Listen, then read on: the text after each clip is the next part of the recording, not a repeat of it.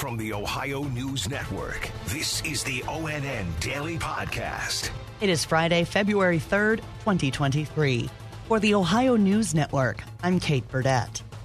In north central Ohio, police in Marion say a man is in jail after leaving cameras disguised like smoke detectors inside bathrooms. More from ONN's Yolanda Harris. Police arrested 18 year old Benjamin Dunham on voyeurism charges. Officers found out about the cameras because they were taped to the ceiling but fell off. The bathrooms were at the Marion YMCA and the OSU Marion campus. Three people were recorded in the footage. Ohio State sent an email to the Marion campus community saying, in part, the university will continue to cooperate with the investigation and has swept the campus restrooms for additional devices and cleared these spaces. I'm Yolanda Harris. The stepfather of a student at a junior high in the Columbus suburb of Pickerington shot and killed himself inside the school during class time yesterday, and that has parents concerned. ONN's Tino Ramos has the story. Parents are wondering how a man with a gun could get inside the school. We spoke with one school security consultant who says banning parents in the school could stop the possibility of weapons being brought into the building, but it's really not an option. In most schools, parents are funneled from the outside directly into the office. There's no metal detectors, there shouldn't be metal detectors, and when a parent comes into the school, they're kept in the office, which keeps them away from the majority of the students. I'm Tino Ramos. In eastern Ohio, a middle school student in New Philadelphia was taken into custody yesterday after being found with a gun on campus. It happened at Welty Middle School, where police say the student had a gun in a backpack with a magazine containing ammunition. A suburban Cleveland murder may have been solved. ONN's Laura Queso reports. An arrest has been made in the murder of a Shaker Heights woman. 24 year old Christian Warner of Cleveland has been arrested in Florida. Police believe he killed Maria Valenzuela in her apartment on Toland Road. Family members had not heard from her in a while and requested a welfare check. That's when her body was found on Tuesday. I'm Laura Queso. In Northwest Ohio, a 37 year old county commissioner in Seneca County, which includes the city of Tiffin, is dealing with legal issues. More from ONN's Melissa Andrews in Toledo. Tyler Shuff will spend six days in jail for violating his probation. A judge found Shuff guilty of operating a vehicle while impaired back in April, and he is serving a year of probation. In addition to the jail time, his license is suspended for a year, and his probation is now extended until next February. I'm Melissa Andrews.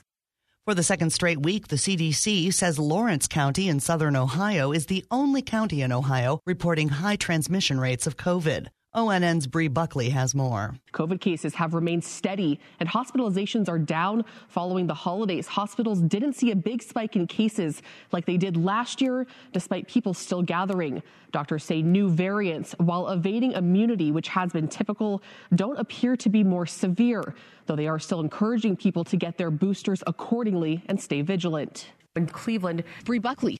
The CDC says in addition to Lawrence County being in the red, 22 counties are yellow for medium transmission and 65 counties are green for low. Ohio Governor Mike DeWine was at the Toledo branch of the Ohio Narcotics Intelligence Center this week, all part of a push to increase funding for the program in the new state budget. We can come in with technology and with expertise and deal with these things and give them a help uh, not just for the police, not just for the sheriffs, but also for the prosecuting attorneys. Governor DeWine is asking the legislature to approve $13 million to expand services to help law enforcement with investigations. Reaction is coming in after Cleveland's mayor said that to help balance the budget, the city will not fill the 140 openings it currently has on the police force. ONN's Carmen Blackwell has more. Like most cities, Cleveland is having trouble recruiting officers.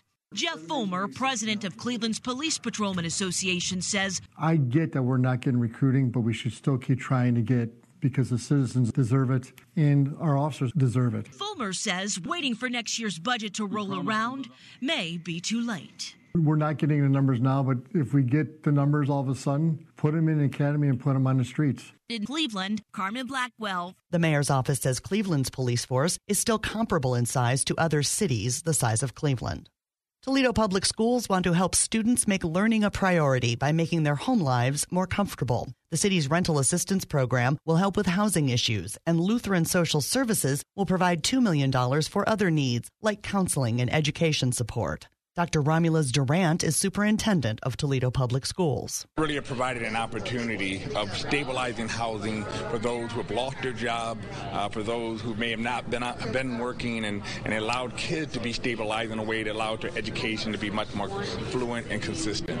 The program has been able to help nearly 500 families so far. TPS says around 2,000 kids are facing homelessness in the district right now, and they hope to expand the outreach even more.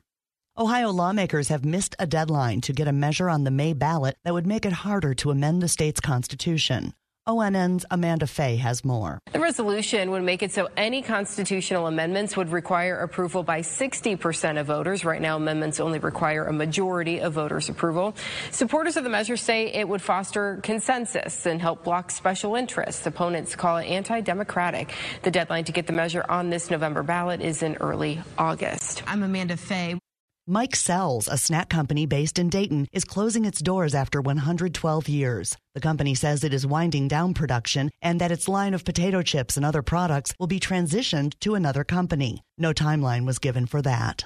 An athletic trainer from Northeast Ohio is being hailed as a hero after she rendered aid to a man whose heart stopped. ONN's Dave Chudowski in Cleveland has the story. Laura Priest from Elyria was at a boys basketball game back on January 6th when referee George Jackson collapsed. Within 60 seconds, she jumped into action, administering CPR, but his heart had stopped beating. That's when she used an AED, restarting his heart. People attending the school board meeting were able to thank Laura for her quick, heroic response. I'm Dave Chudowski. Today is National Wear Red Day, part of a campaign from the American Heart Association to raise awareness about heart disease. Many landmarks around Ohio are also lit up in red. Cardiovascular disease is the number one killer of women. And after he collapsed on the field from cardiac arrest during a game against the Bengals in Cincinnati last month, Buffalo Bills player Damar Hamlin is now working to shine a spotlight on the importance of CPR. As you know, CPR saved my life earlier this year on the field. CPR could easily save your life or someone you love. Hamlin helped to kick off the Damar Hamlin 3 for Heart Challenge. It has three steps. Watch a short video to learn the hands only CPR, donate to the American Heart Association to fund CPR awareness and education, and challenge three friends to do the same. Hamlin challenged NBA great LeBron James, NFL quarterback Tom Brady, and former First Lady Michelle Obama. Special thanks to our affiliates WKYC TV in Cleveland, WTOL TV in Toledo, and WBNS TV in Columbus for their contributions to today's podcast. I'm Kate Burdett on the Ohio News Network. This has been the ONN Daily Podcast, a production of Radio Ohio Incorporated on the Ohio News Network.